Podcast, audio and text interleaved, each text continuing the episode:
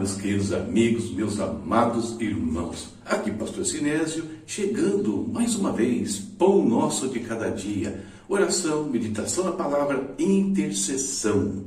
Um quadro do seu canal, a palavra responde.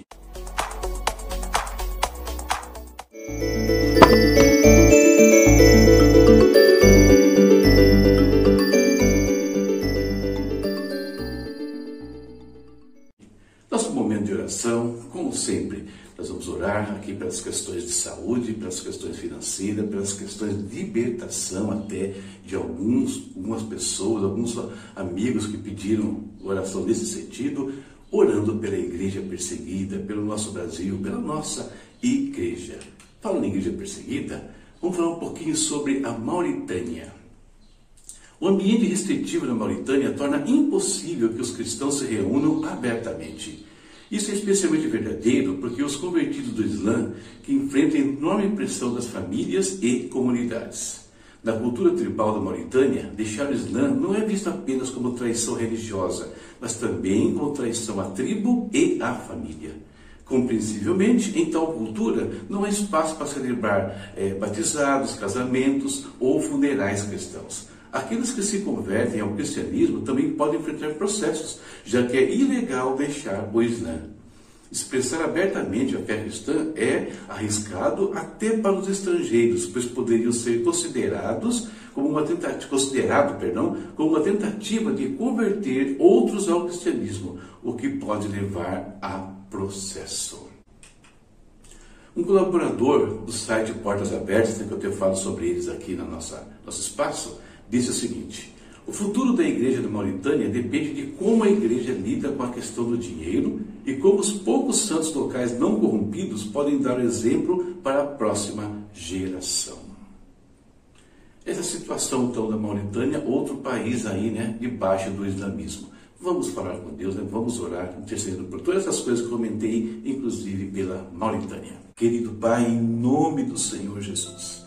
Nós te agradecemos por mais um dia que o Senhor nos concede, mais um dia de vida, Pai. O Senhor derramou sobre nós.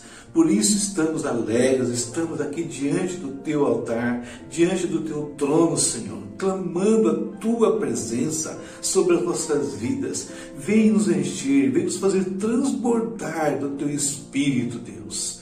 Derrama, Senhor, teu óleo, Pai, sobre nós. Querido Senhor, mais uma vez colocamos no teu altar todos os nossos irmãos, amigos, todas aquelas pessoas que pediram orações, Senhor. Visita, Pai, os leitos hospitalares agora. Levanta os enfermos, Pai. Leitos também em lares, ó Deus, que onde eles estão há muito tempo, Pai. Visita aqueles que estão enfrentando tratamentos, Deus, invasivos contra enfermidades diversas, como câncer, por exemplo.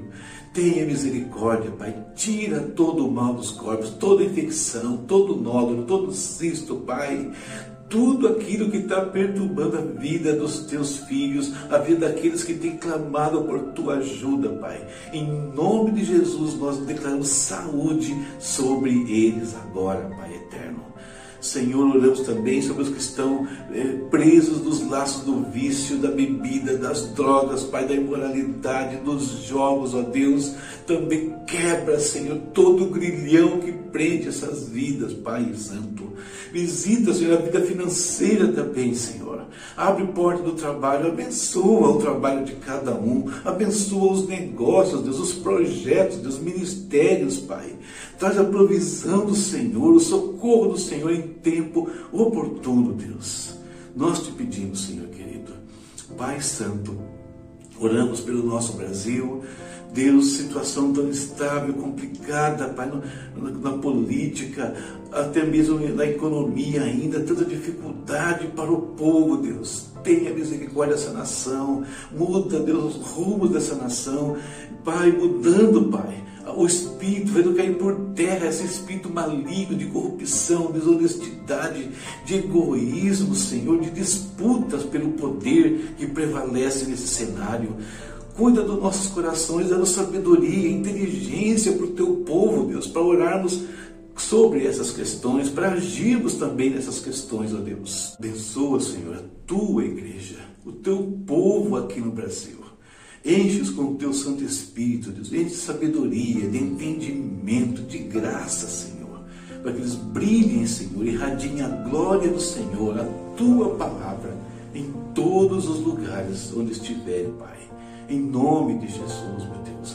Oramos também, Pai, pela igreja da Mauritânia, que vimos aqui ser tão pequena e ser tão difícil ali professar a fé, ser fiel ao Senhor naquele ambiente, meu Pai.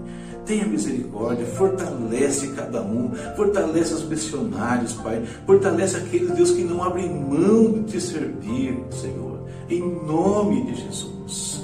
Cuida da Mauritânia também, Pai. Nós te pedimos, da igreja do Senhor, naquele lugar, Senhor, abençoa, Pai, o momento de reflexão com a tua palavra agora. Enche-nos e faze-nos sábios nela, Senhor. Em nome de Jesus. Amém. Amém. Vamos em frente. Nossa meditação de hoje aconteceu nessa leitura aqui, ó, Jeremias 24, 25 e 26. E separei os versículos 11 ao 14 do capítulo 26 para ler aqui com vocês. E os sacerdotes e os profetas disseram aos líderes e a todo o povo: Este homem deve ser condenado à morte, porque profetizou contra esta cidade. Vocês o ouviram com seus próprios ouvidos. Disse então Jeremias a todos os líderes e a todo o povo: O Senhor enviou-me para profetizar contra esse templo e contra esta cidade. Tudo o que vocês ouviram. Agora corrijam a sua conduta e as suas ações e obedeçam ao Senhor, ao seu Deus. Então o Senhor se arrependerá da desgraça que pronunciou contra vocês.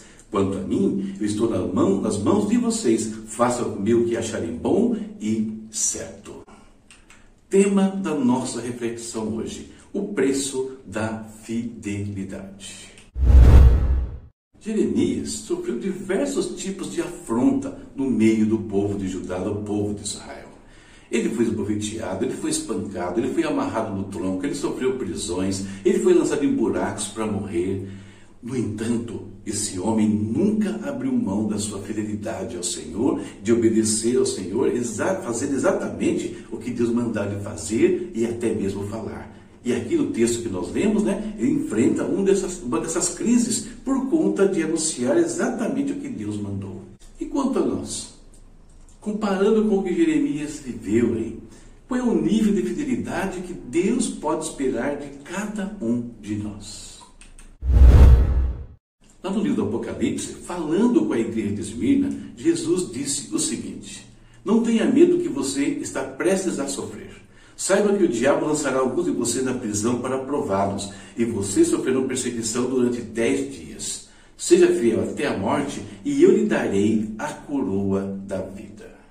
Ser fiel até a morte aqui, essa expressão significa literalmente seja fiel até ao ponto de morrer. É essa fidelidade, esse tipo de fidelidade que nós observamos né, ali no profeta Jeremias. Ele está disposto até a morrer, se fosse o caso, mas não abria mão da sua conduta diante de Deus, de ser fiel ao seu Deus. E qual é a nossa realidade hoje, queridos? O que nós enfrentamos no nosso dia a dia que põe à prova a nossa fidelidade?